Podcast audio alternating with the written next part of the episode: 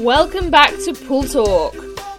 Mike and I are delighted to be back for season two, during which we will be finding guests from across the industry who have vast technical knowledge in their various fields, from heating and ventilation in a pool hall to the intricacies of salt generation for disinfection. As ever, if you want to contact us, please feel free on Facebook, just search at Pool Talk or email us at pooltalkuk at outlook.com. Okay, hello everybody. Pools are open again and people are flocking back to them. The water's blue and warm, just what we want, and everything seems to be fine. However, it isn't just the color and temperature of the water that we need to consider in order for us to provide that, that really joyful experience of going swimming again. Today, we want to look at the control of the atmospheric conditions within the pool hall, the temperature and the humidity. Do we find that when we've had our swim, we are still wet when we get out when we get dressed, or does our throat dry up when we're on the poolside? All of this is about balancing the ventilation system. Pool hall ventilation can swallow up huge amounts of energy and therefore our costs. So have we got it right? Ian Firmage is the director of Dantherm UK and is one of the most respected names in swimming pool ventilation and humidity control systems. And so it's a privilege for Rebecca and me to be able to welcome Ian to Pool Talk and the chance to discuss the whole concept of energy management as well as providing a balanced ventilation system. Good morning, Ian. Uh, Ian Firmage from Dantherm UK. Such a pleasure to be able to talk to you today. Now, at the time of this podcast recording, pools uh, have reopened, getting back on their feet, but we really need to look at get what does getting back on their feet really mean. So, first of all, I don't know what's your view. Is it fair to say that as long as pool water is blue and warm, the majority of bathers don't actually want much else than that, and they don't care about things such as ventilation, humidity, condensation, evaporation, etc.? Well, yeah. Hi, Mike. Thanks for that. um, yeah, the, the, the truth is, people think they don't, and I've seen situations when I've been to site uh, and we've been looking at a ventilation solution for a customer, or we're dealing with customers with ventilation ventilation solution problems or maybe they've got energy consumption problems that we've been looking at with them. And you walk around and you do a survey on site, and, and it's something that I've done personally as well. And you get feedback from the swimmers, and it's always nice to uh, talk to them to find out their point of view. And, and yeah, they always have a point of view, that's for sure. I don't think people understand necessarily what actually affects the conditions for comfort that, that swimmers have. So it's really important to understand that the conditions in a swimming pool hall are designed, should be designed for people who are wet. They, they're, they're in the pool, they're swimming, they get out, and then their bodies are covered in water and, and it can evaporate. And that evaporation has a cooling effect and it can make them feel colder than the actual temperature in the pool hall. And, and that's humidity related. So when we design a pool hall solution, we look at designing a solution that's covering temperature and humidity and it's the right environment for a swimmer. Now, these, these swimmers often complain it's a bit cold, or it's a bit hot, or it's a bit stuffy, but mostly it's a bit cold. Uh, and, I, and when we look at that situation, and I've spoken to customers, my customers about it, so the pool operators or the guys in charge of the commercials, and, and what they think is, well, we're running it too cold. We might be saving energy, but and if I get enough complaints, what I'm going to do is turn the pool water temperature up a little bit. But actually, that makes the problem worse. Or they'll go, Well, I've had a walk around. I've took my temperature in there. I've took my thermometer in there. It works beautifully. Um, I feel great. But they're dressed. They're in a suit or they're in a shirt and they're not wet and they don't feel comfortable. And actually, when I go around a swimming pool and it's working correctly, it doesn't take very long before I'm feeling a bit clammy and a bit uncomfortable. And that's the way I'm supposed to feel. It's not designed for me. It's designed for swimmers. Mm. Um, so yeah, you do get reactions. I'll, I'll, tell you what. We did a we did an installation for one of the big leisure clubs. When we were in there, the customers were complaining at first of all. We were doing the walk around. Oh, we pay a load of money to come here and join this club, and it's cold. It's not very nice. And and actually, this particular one, they were, they were over ventilating dramatically. So the humidity levels were really low. Temperature was perfect. In fact, it was a degree above where it should have been. But it was really, really dry now, and that's why they were feeling cold. Anyway, we, we did the work. We replaced the equipment. Now, that whole process of replacing the equipment for them took a couple of weeks. So they don't want to shut the pool down. It's very commercial for them. So what we did is we put some temporary ventilation in. Best time to do that is in the winter time. So in theory, we're pulling in, well, we're getting rid of the moist air from the pool, pulling it in from other spaces. It was genuinely quite cold in there. You can only contain, without actually having the heat of an air handling unit, best you can expect to get is 25 degrees. Mm-hmm. So they were in this pool hall at 25 degrees, five degrees where they less than where they're used to seeing it. And they were complimenting us on the work that we'd done because it felt so much better. and, and, that was five degrees less. It, it, was it was fantastic.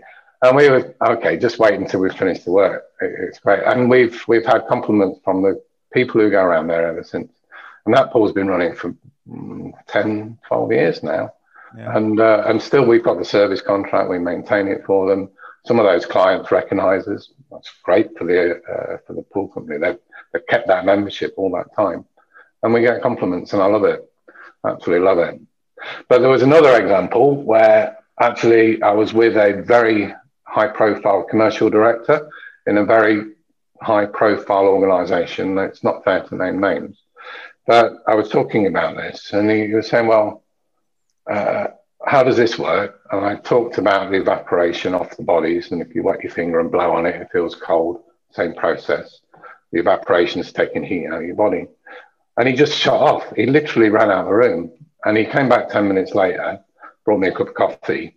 And he, and he said, Well, Ian, I've got a problem and I've just had to deal with it. And basically, one of his sites, which is a very, very big, prestigious site, they've been getting complaints about people being cold and they've been turning the water temperature up and they got it up to about 35, 36 degrees. That's quite dangerous, actually. Yeah. And he, he recognized this and he, he, didn't really understand what the operator was telling him until I explained the, the, the sense of it all. And he realized quick, he got to shut it down. They were doing a micro back, micro backwash every half an hour to mm. compensate for mm. what was happening in the pool wow. itself. Wow. And, and then finally, the other thing you might not realize is if you if you don't control it correctly, the odors and condensation that you get in a pool hall can be accelerated. But and if the if the ventilation system's not in balance, that can push the moist air away from the pool hall and into other other areas around it. So it might go into a gym, mm-hmm. or or it, it, might go in in a hotel. I've seen them in corridors where the wallpaper's literally been rolling off the wall, and you've had mushrooms growing in the carpets. It's been that mouldy mm. nothing to do with the pool hall. But and, and, actually, the ventilation system wasn't too bad. It was just out of balance, and it yeah. just needed setting yeah. back up again. So, so yeah, people notice. Long That's really interesting. It's, it, it's it, interesting to hear from someone else's point of view because um, at Blue Pools we we design swimming pools and we work with a lot of private clients who insist on having glass um, doors all the way along one side of the pool hall. All our indoor pools have got upmarket air handling units, so the environment is very well controlled. And they're convinced that in the summer, they're going to spend the whole of the summer with these doors fully open and swimming in it at design stage. Once it's built and they've started swimming in it, they're never open. And we say that from the beginning. You're never going to open those doors. You will go out and you'll close them to come back in, even in the summer. And they swear blind that we're wrong. Two, two years, three years down the line, no. Yeah, don't they remember they live in the UK? no, they don't. maybe maybe two weeks in a year, I can imagine it. But yeah, yeah. yeah, it's not not so good. But you can get over that, of course, and you'd know that with the distribution and dropping the dry air in the right spaces. Yeah. So this this this is so interesting, uh, Ian. You know, our library of podcasts so far, we we've tried to cover as many applications uh, of swimming as we possibly can. We've talked about hydrotherapy pools, even the use of pools. We we've even talked about marketing and lifeguarding, um, and that will um, has obviously you know drawn interest from users, lifeguarding specialists, etc. But when we talk about heating and ventilation, really, we're going to be talking now. The people listening to this will be the technical managers, the technical operators, the designers, the, the, the builders. So, although we've got to make sure that the bather is comfortable and safe. How much effect can, if you like, poor ventilation, unbalanced ventilation, how much effect can that have on the structure of the building? A major effect. Uh, and you can visualize that. Uh, if you go into a swimming pool hall that's not being controlled properly and the moisture content is too high, it won't take very long until we get mold growing. Uh, and slightly longer, you start to get corrosion. Even on stainless steel, you, you can get corrosion in a in a chemical rich environment. Um, and, the, and, and without correct ventilation, you're going to get that concentration of chloramines building and so on as well. But the, the primary reason for a ventilation system in a pool hall is to protect the building. Condensation is visual on glass.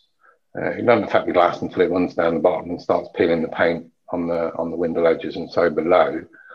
Um, but if you can imagine it, and you can't see it as easily on the structure, the fabric of the building, the brickwork, the plasterboard, even what's going off above the ceiling and the, and the barriers that you've got in place there. There's all sorts of corrosion and nasties going off that mm. um, it, very significant in terms of, you know, in a year or two's time, your building's going to fall down and you've got yeah. some major structural repairs yeah. to do. And, and that, of course, affects that issue with the balancing of the airflow and pushing that moisture around other parts of the building that are not protected. There are vapor barriers in place in swimming pool halls, and they are built for purpose to some extent.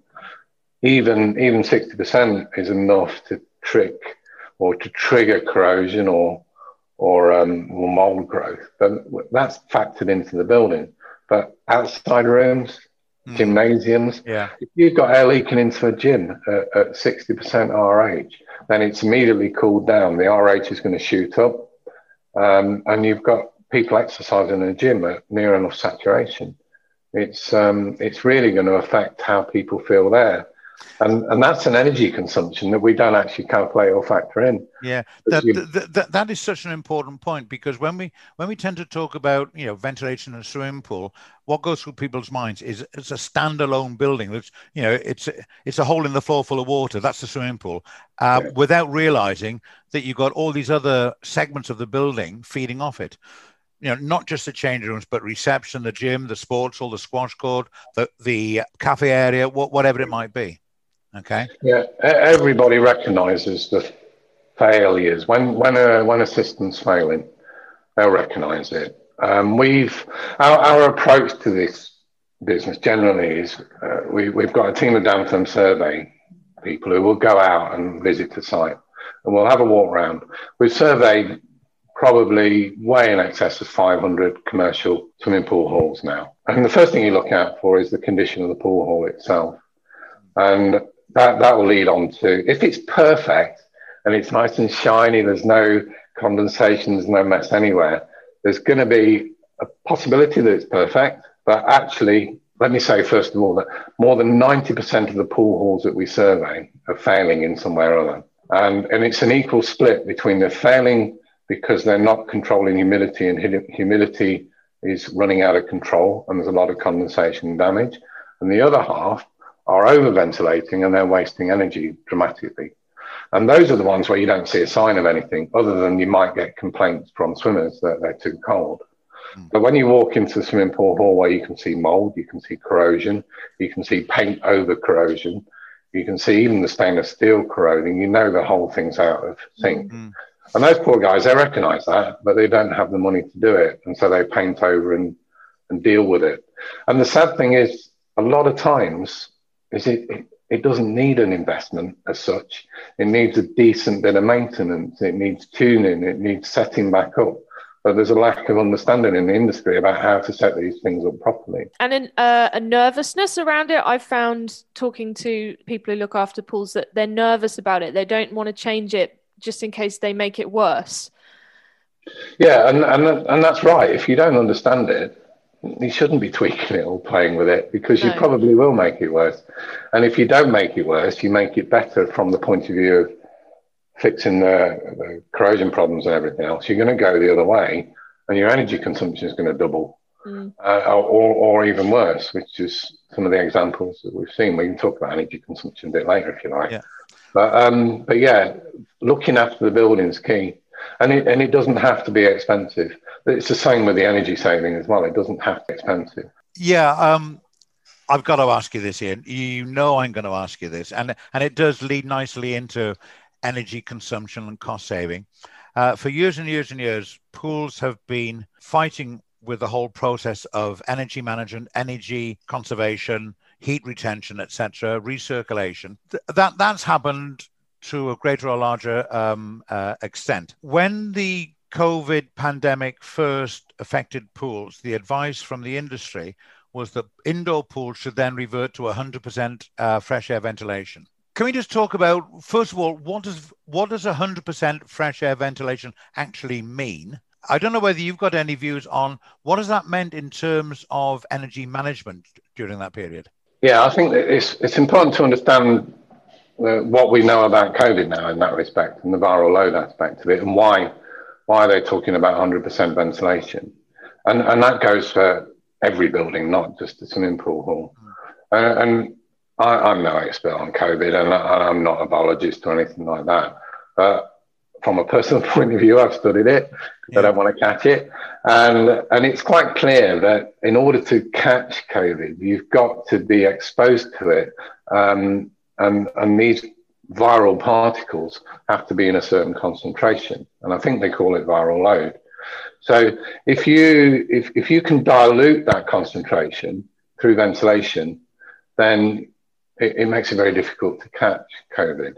And, and that's where these regulations come from. That's why when we were first allowed to meet people again, it was outdoors. There's very little chance, apart from getting in somebody's face, that you're actually going to pass on any viral, and the viral load outside is quite extreme. So then you bring that into a swimming pool hall, which is a lovely environment for staying safe because the air is chlorinated. There's, an, there's got to be an element of disinfection through that. But also, then you bring in this ventilation. You've got to increase ventilation to minimize the risk. Well, when you design a swimming pool hall, you design a swimming pool hall to be able to, or a ventilation system, to be able to bring in just enough fresh air, outside air, to manage your humidity load. But you give it the capability of delivering more fresh air for two reasons. One is you get a seasonality effect. The fresh air in the summer has less drying ability than the fresh air in the wintertime.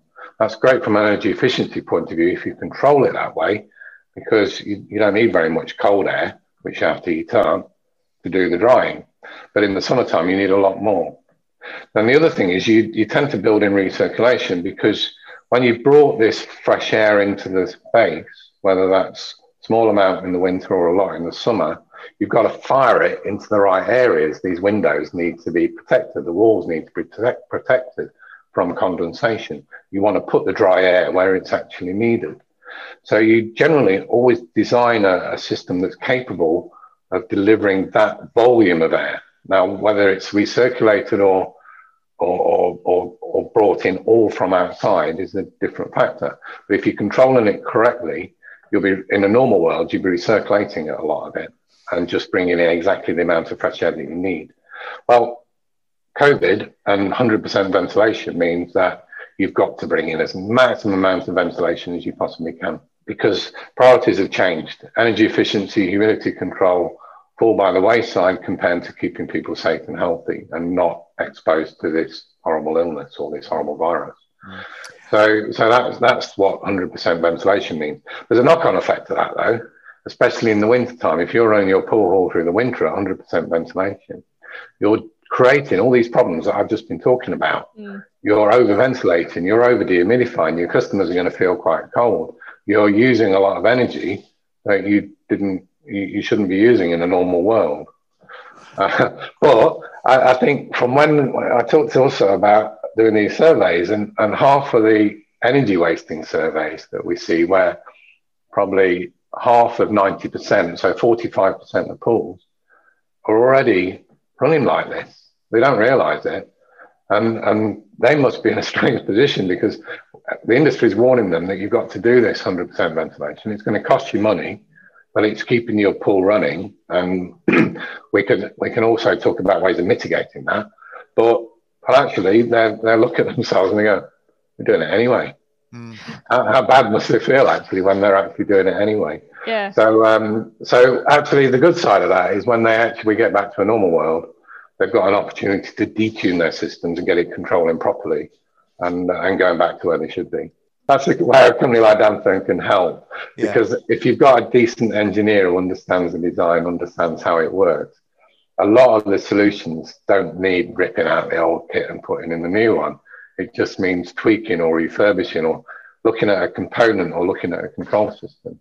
So these solutions can be really, really quite cheap and give a payback of weeks or months. So it's a no-brainer to do them. But then people have to trust. During the period of time when pools were operating under the uh, COVID restrictions, 100% ventilation for not all pools, as you say, but a lot of pools meant that there was quite a significant increase in costs. And obviously, we would all want to be able to get, get back to the position where we could conserve energy, recirculate heat, benefit from the latent heat of, of um, exhaust ventilation, etc. Am I am I right in saying then is that when we can start doing that again of moving down from 100% ventilation, a lot of pools are going to see us or could see a significant financial saving, as you say, not by putting in new piece of equipment, but just by rebalancing the whole system. Yeah, that's right. Um, I think um, if just going back to looking at there's stuff they can do today. They're still on 100% fresh air. Yeah. So things, simple things like when there's no occupation, there's no swimmers, like at night time, they can set the system back. They should run it for most most, the, most pools are designed with something like a, a six six air changes an hour. So in theory, every in 10 minutes, the air's been changed. Um, if you look at a smoke test, you'll know that's not necessarily true. It takes probably about half an hour to an hour to mm. properly change every bit of air in the space. But they, after an hour, worst case, they can set everything back because there's nothing to protect in there apart from the building.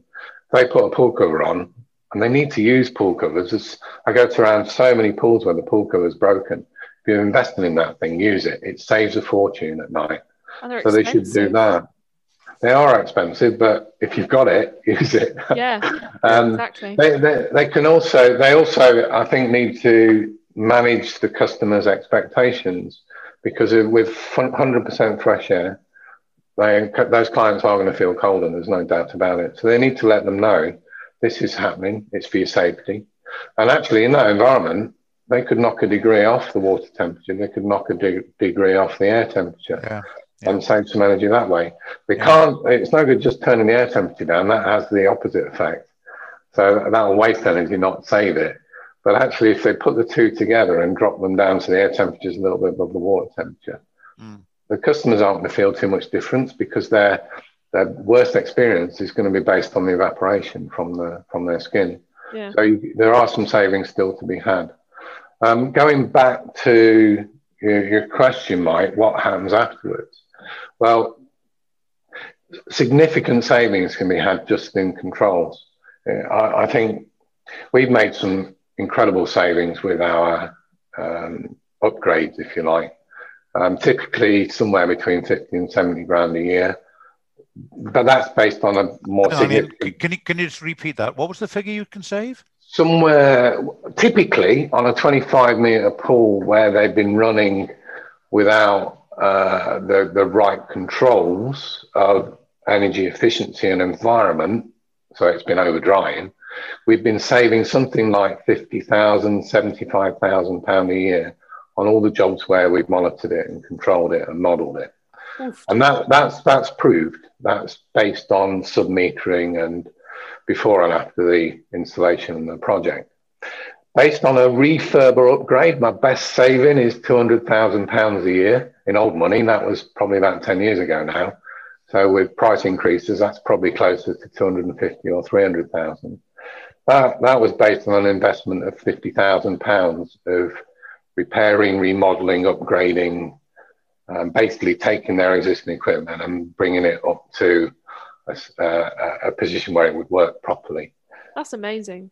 Uh, even more amazing is I had a customer who had a service contract with me for years. It was a 50 meter pool, so it's quite exaggerated. It was a big one he, he, he decided to save a bit of money on the servicing. My guys were £100 a visit more expensive than the local guy. So we got the local guys in for two years. And then he phoned me up And he said, Ian, the, the energy savings are crazy. Your equipment isn't really doing what it's supposed to do. So I, I went and had a look with one of my engineers. And, it, and actually, I'm going to put my hand up here because it was me who found it. And I'm very proud of it. but but the, they, all it was was a sensor out of calibration. And we adjusted that. The rest of it wasn't too bad. Um, there was a damper motor that was ready to fail, and the guys hadn't picked it. That would have been expensive, really expensive. But fixing that sensor and recalibrating it, which took me five minutes, saved them £34,000 a year. Now, they, they were running like that for two years. So that was £68,000. And he saved himself £400 on the service. So mm. it doesn't really stack up to me. I, I, think this is the important, well, one of the many important points to make, Ian, that there can be, you know, sort of fabulous financial savings to be made. It doesn't come without the initial cost, though, of of making an installation or making a refurbishment. But generally speaking, the savings would far outweigh any capital investment to begin with. Paybacks and almost every time with the most expensive installation we've done, less than two years. But typically, you can find savings in less than a year. Mm. And most of it is really based on just doing decent service uh, and having properly trained service engineers. So the, the important way to, to, to con- consider this is that a lot of this can be done through maintenance and, and knowing and understanding what is actually going wrong. Um, years ago, I had a problem in the office with a, a radiator. It was too hot, and I got a hammer out and it just needed a little tap on the T- TRV. And um, and my boss at the time went, the thing is, it's it's it's a cheap thing with a hammer, but you've got to know where to hit it. That's what my guys are like. They know they're trained for energy consumption savings. They're trained how where energy is wasted, and they're trained to look at the pool hall and, and assess. I walk into a pool hall, and in ten minutes, I know whether it's wasting energy or I know whether it's a, a, a, in the building or the fabric. It's just knowing where to measure and what I'm seeing when I see the results. Mm. And then I can go in and I can predict what state the uh, handling unit's in when I take the cover off front. And I'm not some brilliant practical engineer. I'm more theoretical in theory.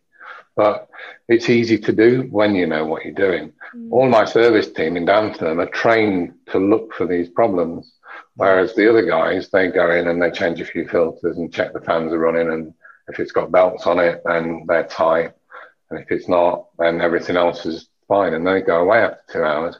My guys spend five or six hours on site and they'll do a walk around and they'll do the tuning and they'll check all the wear and tear on the components that when they fail waste energy and and that's that's the big difference. That might cost an extra hundred pound a visit or two hundred pound a visit, depending on what the local guys are like and doing. But the savings is remarkable. Yeah, and and, and I see it as good value, and um, and and we're not changing from that in Dantherm. We we're focusing on not just doing the job, but supporting with the knowledge and the expertise and all these years of experience.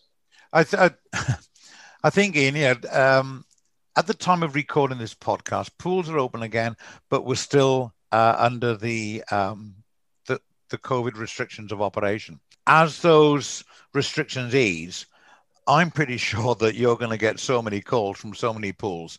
I hope you can handle them all because there's going to be an awful lot of people listening to this that said, "Never thought of that. What's their number?" Hmm. and we're more than happy to pass it on, pass that number numbers on to you, by the way. But yeah, I, I think as pools do emerge, I hate the term. You know, let's get back to normality.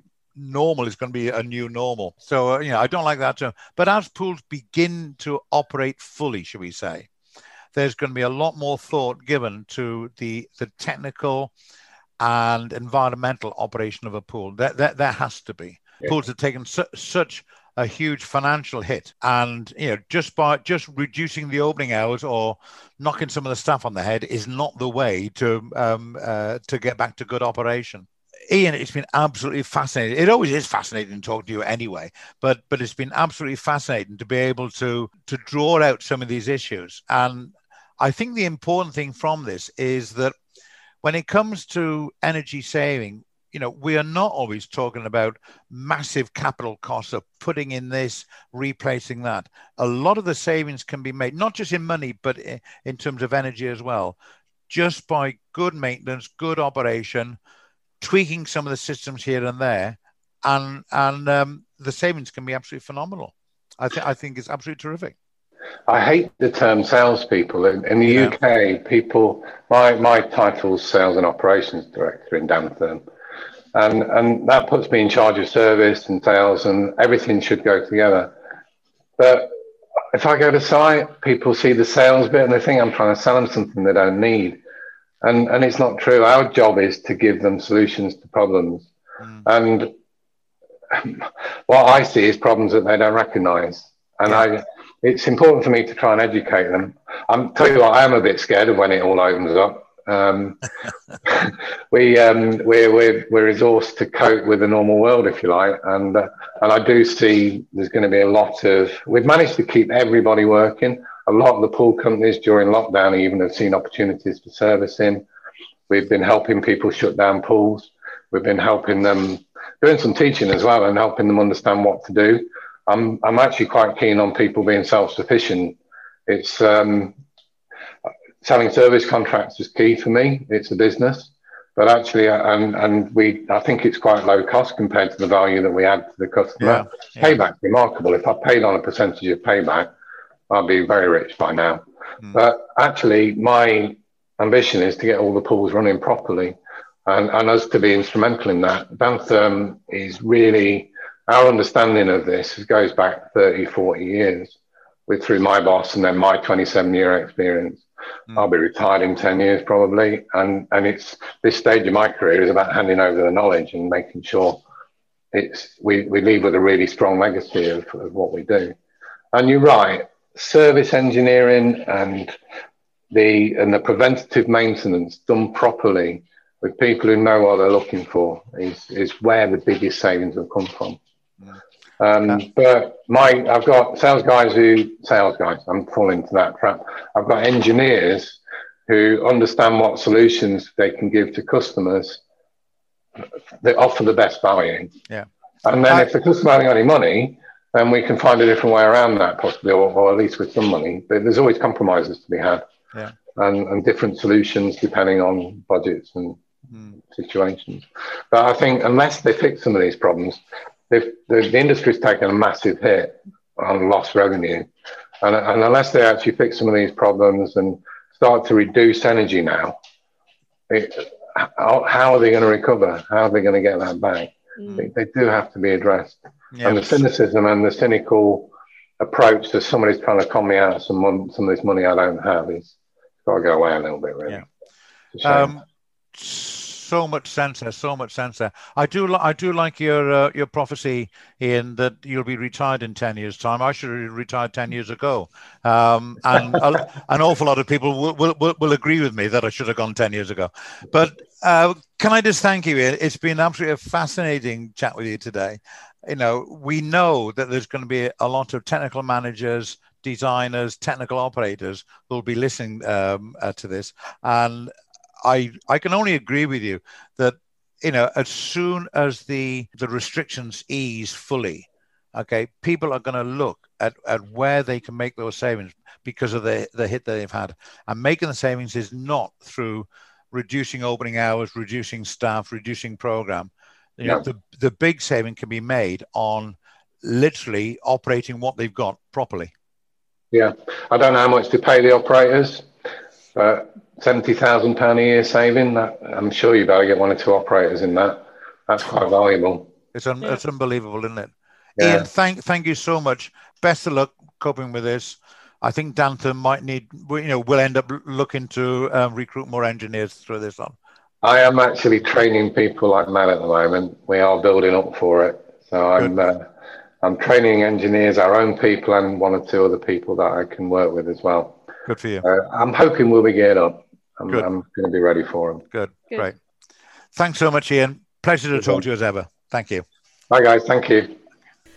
We would love to hear from you, so if you have a question about today's episode, then please contact us on our Facebook page or via email pooltalkuk at outlook.com.